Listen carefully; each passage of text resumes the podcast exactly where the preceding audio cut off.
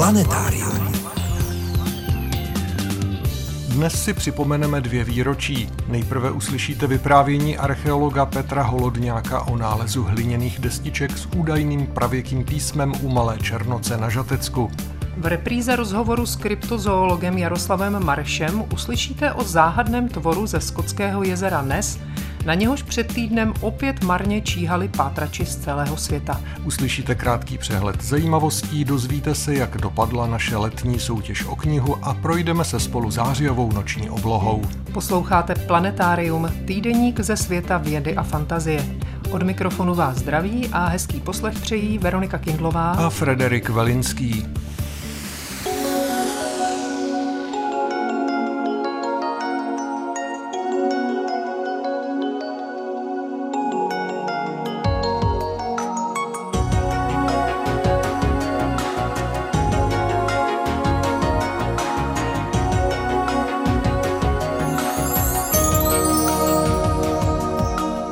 Začneme přehledem zajímavostí ze servisu České tiskové kanceláře. Z anglického Plymouthu vyplula na svou dvouletou plavbu expedice Darwin 200, která bude po téměř dvou stoletích sledovat cestu britského přírodovědce Charlesa Darwina a jeho lodi Beagle Vědci navštíví všechny podstatné přístavy, kde přistál i Darwin a z paluby 100 let starého škuneru Osterschelde budou studovat mimo jiné dopady klimatických změn na korálové útesy a obecně na endemickou faunu a floru s cílem podpořit jejich ochranu. Ve středu 23. srpna přistál úspěšně v oblasti jižního měsíčního pólu indický měsíční modul Vikram mise Chandrayaan 3, z něhož v zápětí na povrch vyjelo lunární vozítko Pragyan. Obě zařízení budou přibližně po dobu dvou týdnů analyzovat minerální složení měsíčního povrchu, zkoumat atmosféru měsíce a také seismickou činnost. Výzkumníky především zajímá předpokládaný výskyt kyslíku a vodíku, potažmo zmrzlé vody v oblasti přistání. Indové nezůstanou jen u měsíce. Sonda Aditya L1 by letos měla dolétnout do Lagrangeova bodu L1 soustavy Země Slunce a věnovat se výzkumu slunečního větru, proudu částic směřujících od naší mateřské hvězdy. Jejich pronikání na Zemi brání magnetosféra – její nárazovité stlačování vinou kolísání rychlosti a hustoty slunečního větru může negativně působit na družice, telekomunikace, elektrickou síť i zdravotní stav labilních jedinců. O přistání na měsíci by se letos po havárii ruské Luny 25, zaviněné špatnou činností jednoho z motorů, a úspěchu indické Chandrayaan 3 měl pokusit také japonský modul SLIM, Jde o první pokus japonské vesmírné agentury JAXA přistát na povrchu našeho souputníka, nikoli však o první pokus samotných japonských techniků. Jiný modul Hakuto R soukromé společnosti iSpace už letos dosáhl oběžné dráhy kolem měsíce – Přistát se mu však nepodařilo. Evropská kosmická agentura oznámila, že první zkušební start nové evropské nosné rakety Ariane 6 se uskuteční oproti předpokladům nejdříve v roce 2024. Nasazení této rakety do provozu je přitom pro evropskou kosmonautiku naprosto zásadní vzhledem k přerušené vesmírné spolupráci s Ruskem. V současnosti probíhají zážehové testy motorů. Teprve po jejich ukončení bude výrobce raket Ariane Group schopen oznámit přibližný termín startu. Nebude to v daleké, ale spíše blízké budoucnosti. No a my se teď v další části našeho pořadu pro změnu podíváme do minulosti. Budeme vám vyprávět příběh starý necelé století.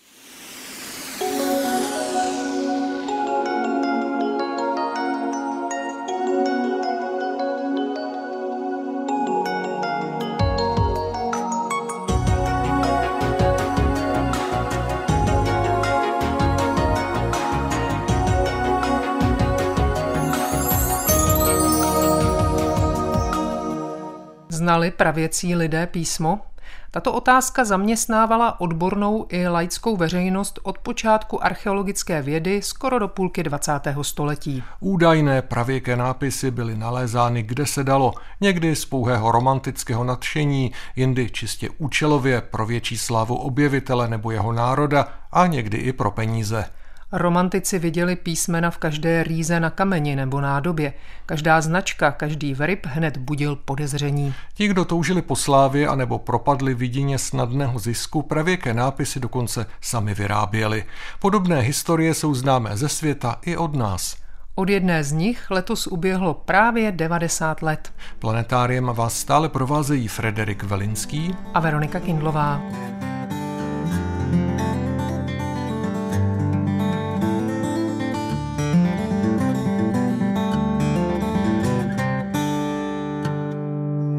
Všechno začalo objevem záhadné hrací kostky u Dolánek na Podbořansku pod slavným vrchem Rubín. To bylo v lednu roku 1933 a nikdo neměl ani to nejmenší podezření.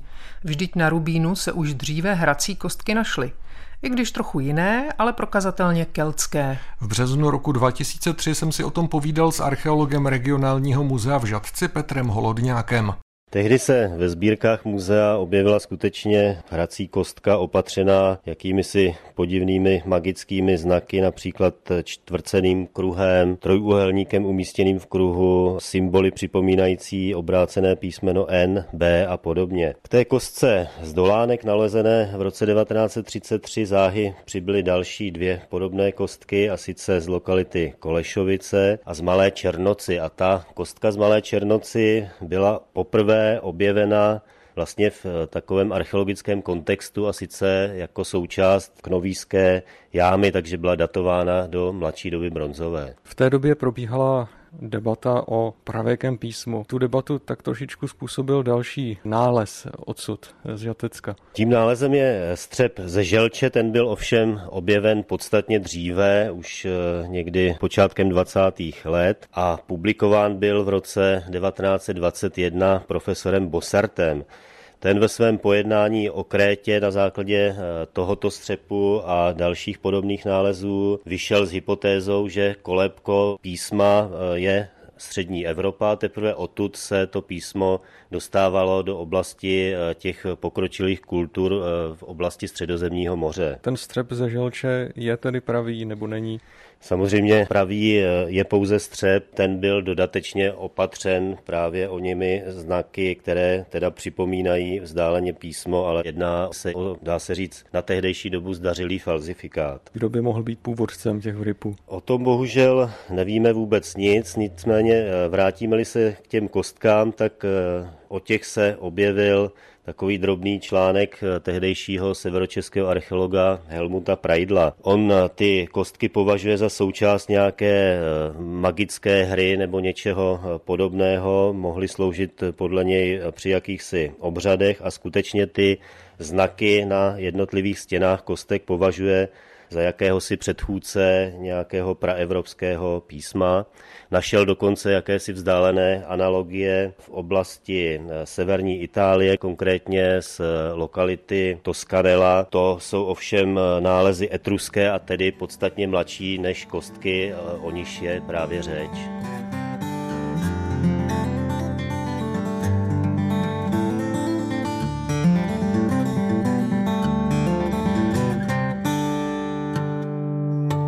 Těch kostkách následoval další zajímavý nález a to byl nález čtyř hliněných destiček, které se našly u osady Cárka poblíž Malé Černoce. Krátce po kostkách se do sbírek Žateckého muzea dostaly čtyři záhadné destičky. Jsou opatřeny otvorem k zavěšení a po obvodu takovými vrypy. Vlastní plocha destiček je zase pokryta jakými si znaky, které opět vzdáleně připomínají vlastně jakési písmo písmo. K okolnostem nálezu můžeme říci, že byly údajně objeveny v pravěké jámě, tři z nich byly umístěny přímo v nějaké nádobě a čtvrtá rozlámaná destička se nalézala opodál. I tyhle destičky vzbudily pochopitelně zájem vědecký, i se o nich hodně psalo. Oni zase se objevili v době, kdy ta diskuze o existenci nebo neexistenci písma v pravěku byla v plném běhu, takže O nálezu se například eh, velmi záhy dozvěděl berlínský profesor Wirt, který tehdy pracoval na rozsáhlé publikaci Svaté prapísmo lidstva. A on označil tyto destičky jako nepochybný důkaz existence evropského písma už v době někdy 2000 až 1500 let před naším letopočtem. Studiem těch eh, věritých znaků došel k tomu, že před obrazem tohoto písma byla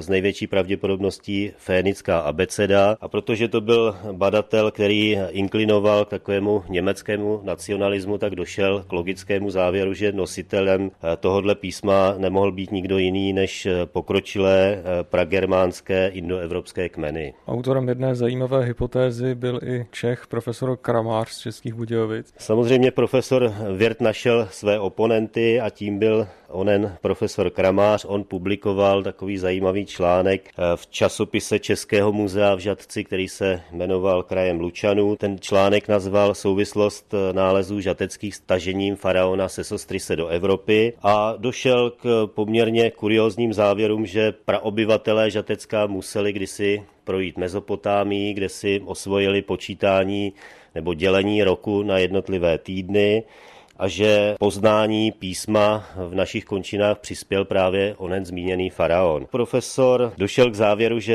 eh, ony destičky představují jakýsi eh, kalendář, který umožňoval sledování dnů a týdnů v roce, protože shodou okolností po obvodu těch destiček je 60 zářezů, což podle něj byly dva měsíce v roce.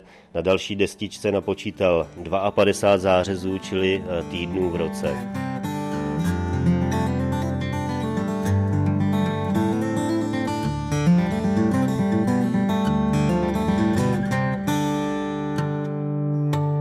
Nálezy z okolí Malé Černoce na Žatecku měly počátkem 30. let minulého století nejen příznivce, ale i odpůrce. Zvlášť když se objevila třetí skupina nálezů, tři zhruba decimetr vysoké hrubě uplácané hliněné sošky. Byli to zvláštní panáci, byli opravdu neforemní a je těžké říci, co vlastně měli představovat. Nejzajímavější z nich se podobal otylému golemovi s osmi výrůstky na hrudi, jakými si bradavicemi nebo snad prsy. I o těchto figurkách jsem si povídal s Petrem Holodňákem. Další unikátní sérii, v uvozovkách unikátní sérii nálezů vydalo Žatecko krátce poté. Sošky velice bizarního tvaru, které se údajně našly na poli pana Kuglera v Malé Černoci. Na těch soškách eh, vlastně vidíme symboliku, která eh, absolutně nemá žádné analogie v dosavatních eh, archeologických nálezech a v tom, co bylo z této oblasti publikováno a to samozřejmě u některých badatelů zbudilo podezření a těmi badateli byl český archeolog Karel Buchtela a německý archeolog Leonard Franz. Pak se zjistilo, že všechny ty objekty mají jednoho společného jmenovatele.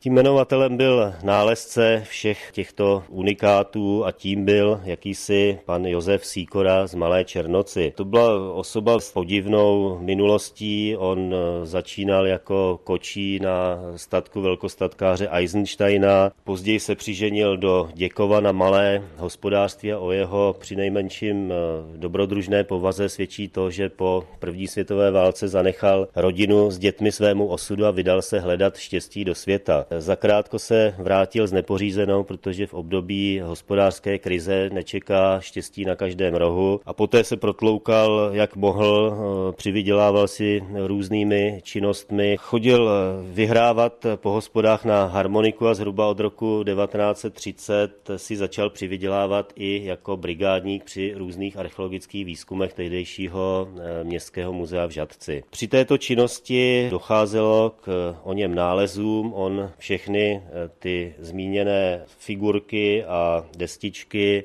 přinášel do muzea, údajně proto, aby udělal tehdejšímu řediteli Wurdingerovi radost. Nicméně to nebyla činnost až tak nezištná, protože v průběhu let 1933 až 34 obdržel postupně na honorářích, by se dalo říct, částku kolem 4000 korun, což tehdy nebyly až tak malé peníze. Pak eh, už, eh, jak se říká, spadla klec. Josef Sýkora byl pozván do muzea a byl vyslýchán komisí odborníků skupinou odborníků se začal zaplétat do svých výpovědí a nakonec mu nezbylo, než jít s pravdou ven všechny tyto unikáty v úvozovkách jsou ryze výplodem jeho fantazie. On jak kostky, destičky, tak i e, figurky uplácal doma z hlíny, nechal je vysušit e, na okně a potom je upekl doma v troubě. Celá ta věc v podstatě začínající jako velká archeologická senzace skončila jako soudnička. Dohrou bylo přelíčení u tehdejšího krajského soudu v Žadci v roce 1936 a falzátor obzor Sýkora odsud vyšel se štráfem, dostal tříměsíční žalář a byla mu připsána i částečná ztráta majetku, protože svou nekalou činností ochudil Žatecké muzeum o nemalé peníze, které použil mimochodem i na stavbu svého rodinného domku v Malé Černoci. Žatecké muzeum naopak obohatilo sbírku kuriozních předmětů, které jsou tu dodnes kompletně? Dá se říct, že z větší části se ty předměty dochovaly, jsou uloženy pětně v jedné krabici, takže i současní archeologové teda nepříliš rádi vzpomínají na kočího pana Sýkoru, který dokázal zmást i takové kapacity, jako byli věhlasní profesoři a archeologové. Nejen archeologové si občas na nálezy z okolí Malé Černoce vzpomenou, sem tam je připomínají i milovníci záhad, a to přesto, že jde o prokázané padělky. Vždyť bývalý kočí Sýkora se nejen přiznal, ale ukázalo se, že si do deníčku pečlivě zapisoval částky, které prodejem předmětů získal. Dnes už by neměl šanci. Doba se změnila a na pravěké písmo praobyvatel Čech už nikdo nevěří. Ani archeolog Žateckého muzea Petr Holodňák. Rozhovor s ním jsme natočili na začátku roku 2003.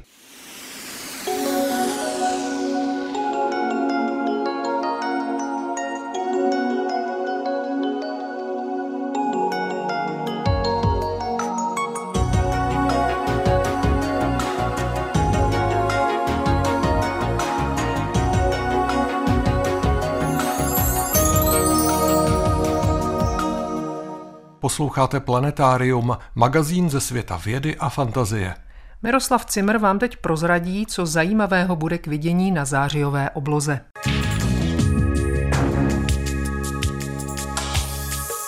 Srpnové Perzeidy si hráli s astronomy na většině území v Česku na schovávanou. Některým pozorovatelům na určitých místech se přece jen podařilo létavice vyfotografovat. Výsledky jejich snažení jsou mimo jiné na webu astro.cz. Zářijové obloze už přísluší přívlastek podzimní. Astronomický podzim startuje v sobotu 23. září přesně v 8 hodin a 50 minut středoevropského letního času. Slunce vstoupí do znamení vach. V ten okamžik srovná den a noc krok, pozvolna však noci začnou být delší. V září je ale obloha stále ještě plná letních souhvězdí, včetně hvězd takzvaného letního trojuhelníku, tedy Denebu v Labuti, Vegy v Liře a Altairu v souhvězdí Orla. Pás souhvězdí v mléčné dráze však pomalu vyklízí místo slabším souhvězdím, třeba kozorohu, vodnáři a rybám. Výrazný je Pegas a sousední Andromeda s velkou spirální galaxií M31, které najdeme nad východem až jeho východem. Vysoko nad severem má velmi výhodnou polohu k pozorování Cepheus se svou patrně nejslavnější hvězdou, kterou je Delta Cephei. Změny její jasnosti jsou viditelné i pouhým okem, kolísají v rozmezí přibližně jedné magnitudy. Ve skutečnosti jde o dvojhvězdu, její složky rozliší i malý dalekohled. Z planet uvidíme konečně Merkur, a to v druhé polovině měsíce ráno nad východním obzorem. Tamtéž ve stejný čas najdeme Venuši, která 19. září dosáhne své maximální jasnosti. Nepozorovatelný zůstává Mars a bude tomu tak až do konce letošního roku. Většinu noci kromě večera uvidíme Jupiter a po celou noc i Saturn. Totéž platí i pro velmi vzdálené planety Uran a Neptun. Pokud jde o úkazy hned z kraje září, zaujme konjunkce měsíce s Jupiterem, i když v jejich největším přiblížení 4. září večer ve 20 hodin je neuvidíme. Měsíc totiž vychází až o půl druhé hodiny později. Přesto bude od 4. do 6. září v noci hezká podívaná nejen na tato dvě tělesa, ale i na Aldebaran ze soujezdí Bíka a hvězdokupu Plejády, které se k něm přidruží. Konjunkci měsíce s hvězdou Pollux ze souvězdí blíženců 10. září ovšem uvidíme v plné parádě. Oranžový hvězdný obr, vzdálený od nás jen 34 světelných let, bude necelé dva úhlové stupně severně od měsíčního disku. Nedávno zaujal astronomy objev komety C 2023 Nishimura. Nese jméno japonského astronoma, který ji 10. a 11. srpna vyfotografoval.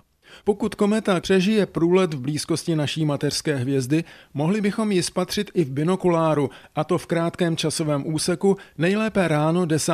září před svítáním východo-severovýchodně, těsně nalevo od souhvězdí lva. Jak na tom bude Nishimura s jasností, je ovšem vzhledem k vrtkavosti komet nejasné. Jsme v závěru zářijové procházky oblohou, chybět tedy nesmí ani měsíční fáze. 6. září poslední čtvrť, 15. nov, 22. první čtvrť a 29. září úplněk. Toť vše. Přeji hezké letně podzimní dny a samozřejmě pěknou podívanou.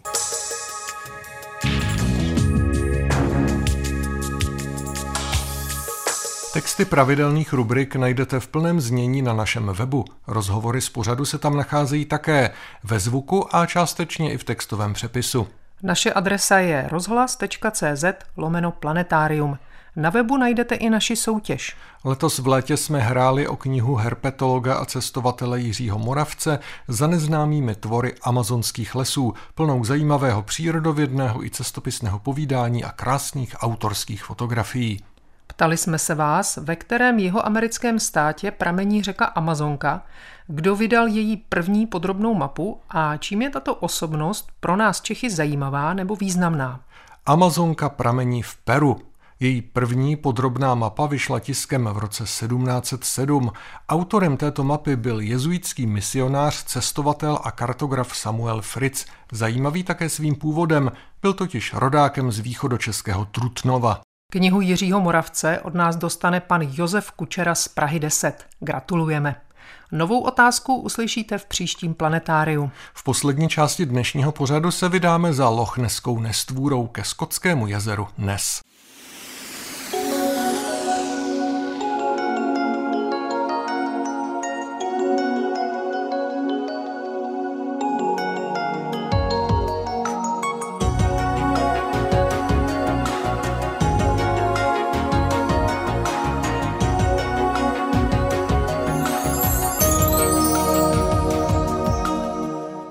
Mezi badatele, kteří si nikdy nemohou být zcela jisti, zda je předmět jejich zkoumání skutečný anebo jen produkt něčí zjitřené fantazie, patří tzv. kryptozoologové. Všechen svůj čas a elán věnují pátrání po zvířatech, která podle nich možná existují, ale jejichž existenci nelze stoprocentně prokázat. Nejsou důkazy, jen svědkové, ale jak poznáte, jestli mluví pravdu. Takových záhadných tvorů jsou desítky, jen tak namátkou. Písečný červ, Olgoj chorchoj z pouště Goby, podivný dlouhokrký mokelem membe a záhadný ptakoještěr Kongamato ze středoafrických močálů, alpský taclvurm. Dva z těchto tvorů všechny ostatní svou slávou zastěňují. Himalajský sněžný muž Yeti se svou severoamerickou variantou Bigfootem, čili Seskvečem a lochneská nestvůra. Právě o ní si teď budeme povídat. Planetáriem vás i nadále provázejí Veronika Kindlová a Frederik Velinský.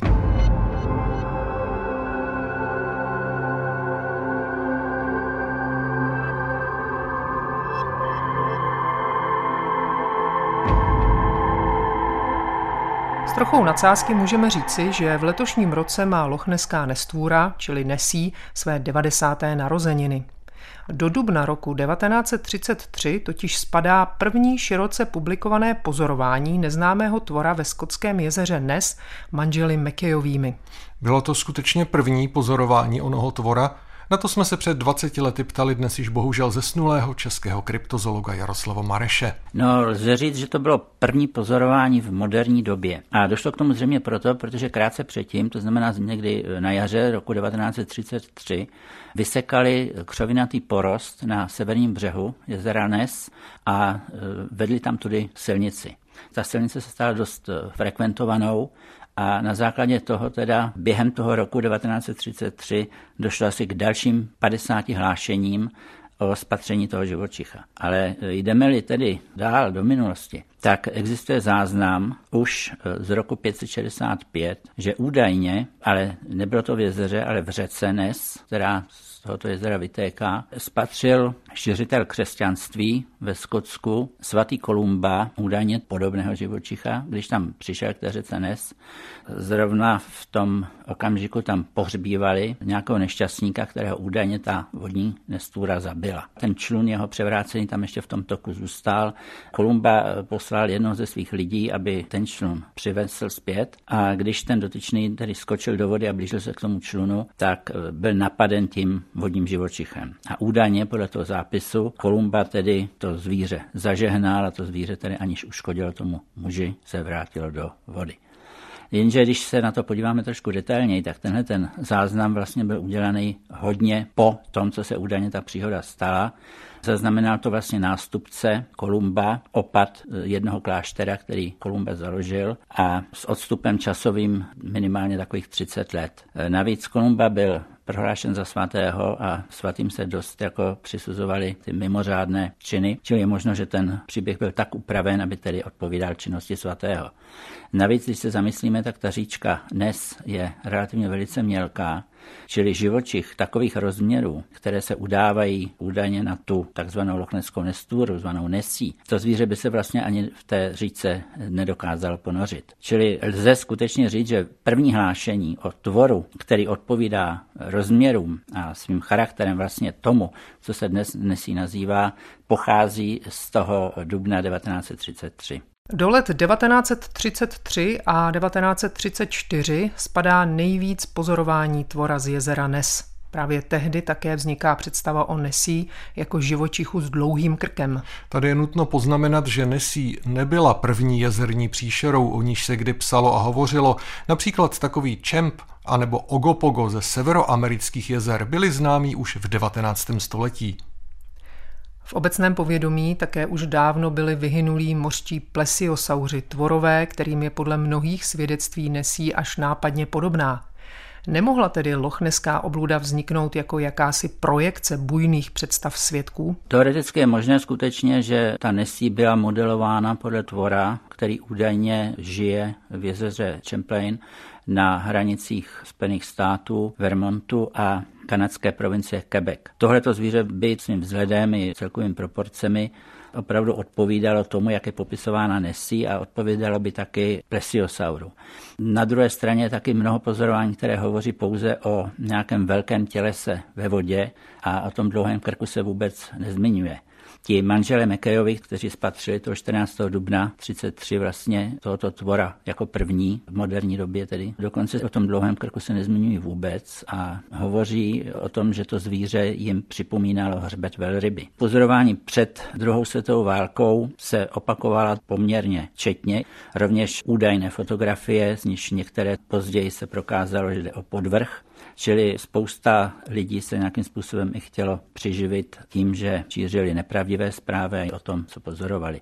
Tohle to skutečně už je dost obtížné rozlišit. Vlna zájmu o Nesí ruce stoupla v roce 1957, kdy byla publikována knížka Více než legenda Konstance Vajtové, která sbírala svědectví kolem jezera Nes a která zaznamenala některé velice zajímavé příběhy od svědků, kteří byli považováni skutečně za naprosto hodnověrné. Samozřejmě díváme-li se objektivně na celou věc, ten svědek mohl být přesvědčen, že viděl to, co popisuje, ale v mnoha případech může dojít i ke klamům, může být, řekněme, nějakými proudy, vyneseno k hladině nějaké těleso, třeba převrácený člun, který tam někde leží. Dnem se může vynořit nad hladinu a z určité vzdálenosti, pokud je pozorován, může tedy zbudit dojem nějakého živoucího zvířete, které za chvíli se opět se potopí.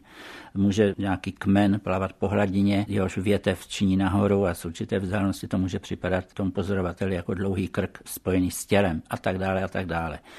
Na druhé straně jsou určitá pozorování, která lze tím tím způsobem vysvětlit velice těžko a která buď jsou tedy pravdivá a pak by jasně dokazovali existenci toho zvířete, a nebo teda jsou od A až do Z vymyšlené.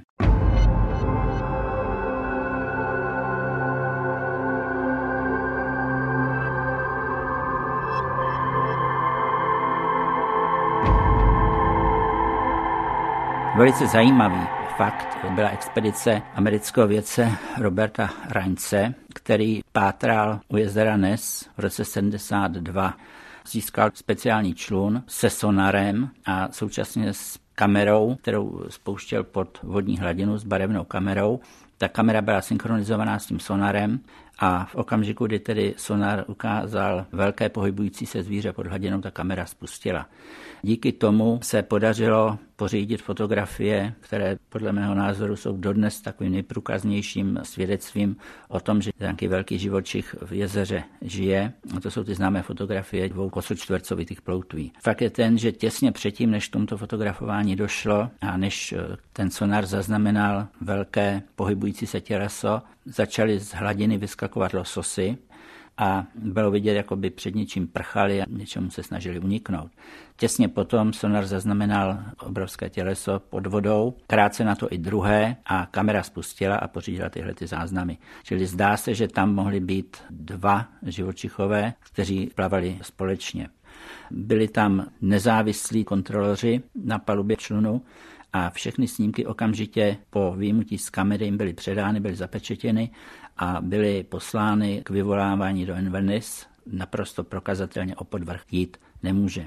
Na základě těchto snímků popsal potom zoolog Peter Scott, syn toho známého dobyvatele Jižního pólu Roberta Falkna Scotta, toto zvíře pod jménem Nesiteras rhombopteryx jsou diskuze o tom, jestli to nebylo příliš předčasné. Scott to zdůvodňoval tak, že chtěl, aby toto zvíře v jezeře Nes mělo zajištěnou zákonnou ochranu, kterou je možno poskytnout pouze zvířeti, které je nějakým způsobem pojmenováno a vědecky jakoby určeno. V roce 1975 se vrátil Reins znovu k jezeru Nes Znovu tam teda pořizoval fotografie. Znovu se mu podařilo zachytit několikrát něco, co tedy považuje za velkého vodního živočicha. Na jedné fotografii je vidět údajně hlava toho tvora, jiná zachycuje dokonce celé tělo i s tím dlouhým krkem, ale ty fotografie už nejsou tak průkazné jako fotografie těch ploutví. 90. narozeniny Lochneské obludy nebo chcete-li Nesí si připomínáme reprízou rozhovoru s kryptozoologem Jaroslavem Marešem. Do dnešních dnů prý pozorovali tajemného tvora desítky lidí. Existuje celá řada jeho fotografií, více či méně podezřelých a dokonce i filmy. Jeden z takových nejznámějších filmů je film Dinsdaleův, který je považován tedy většinou kritiků za hodnověrný. Liší se jenom v tom, jak vysvětlují toho tvora, který je tam nafilmován. Někteří tvrdí, že mohlo jít o nějakou velkou vidru, někteří se domnívají, že to mohl být třeba i nějaký tuleň nebo něco, ale vzhledem i k té rychlosti a celkovému tvaru toho těla je dost těžko těmto, řekněme, realistickým názorům dát za pravdu. Měl jsem možnost jezero Nes navštívit navštívit několikrát. Byl jsem tam zhruba v polovině 70. let, když stál na břehu jezera ten slavný stán kapitána Serla. To byl vysloužilý důstojník anglické armády, kterému se ale ještě tedy nechtělo do důchodu. Sebral se, vyrazil k jezeru Nes, tam si postavil stán, v němž žil a věnoval se více než 10 let průzkumu Nesí, výjížděl ve svém člunu na jezero, fotografoval a podařilo se mu skutečně pořídit takové snímky, jaké před ním teda ještě nikdo pořídit nedokázal a které, pokud jsou pravé, by jednoznačně tu existenci Nestury dokazovaly. Vůči jejich pravosti ale se zvedla velice silná vlna kritiky. Já jsem ten stan navštívil, Sarel tam měl ty obrázky vylepené, měl tam i další údajně jako důkazy, záznamy prohlášení pozorovatelů, svědků a tak dále. On tedy samozřejmě tvrdil, že ty snímky pravé jsou. Dokládal to i tím, že posílal na vyvolání do Inverness také a nikdy nikdo mu neprokázal, že by teda ty snímky byly nějakým způsobem falšovány. No a ty fotografie byly skutečně jako nádherné, takže člověk se přistihl, že se snažil skutečně v pravost těch fotografií věřit.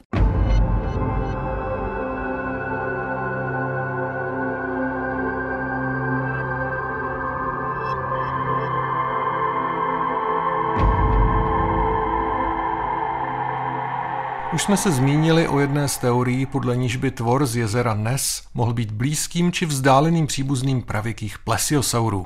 Jak se na to dívá Jaroslav Mareš a jak ostatní badatelé? Tvar ploutví, který je zachycen na těch raňcových fotografiích, neodpovídá struktuře ploutví u plesiosaura. Z paleontologie víme, že ta ploutev byla napojená vlastně na prsty té končetiny. Na těch snímcích vlastně středem té ploutve je takové jedno silné žebro, na který se zdá, že ta ploutev je jako volně napojená a rozhodně to neukazuje na živočicha, který by byl schopen rychle plavat. Připomíná svým tvarem ploutve bahníka australského, vývojově velmi starého tvora, to je dvojdyšná ryba. Délka toho tvora je asi 2 metry, ale není tak úplně nemožné si představit, že by mohl existovat nějaký, řekněme, dosud neznámý, mnohem větší druh nějakého bahníka nebo něčeho podobného. V každém případě jde o tvora, který žije u dna a který v zásadě vyplouvá k hladině jen za zcela mimořádných okolností. Byly také názory, že by mohlo jít o nějakého zatím neznámého ploutvonožce a nebo plaza, ale ploutvonožci i zřejmě plazy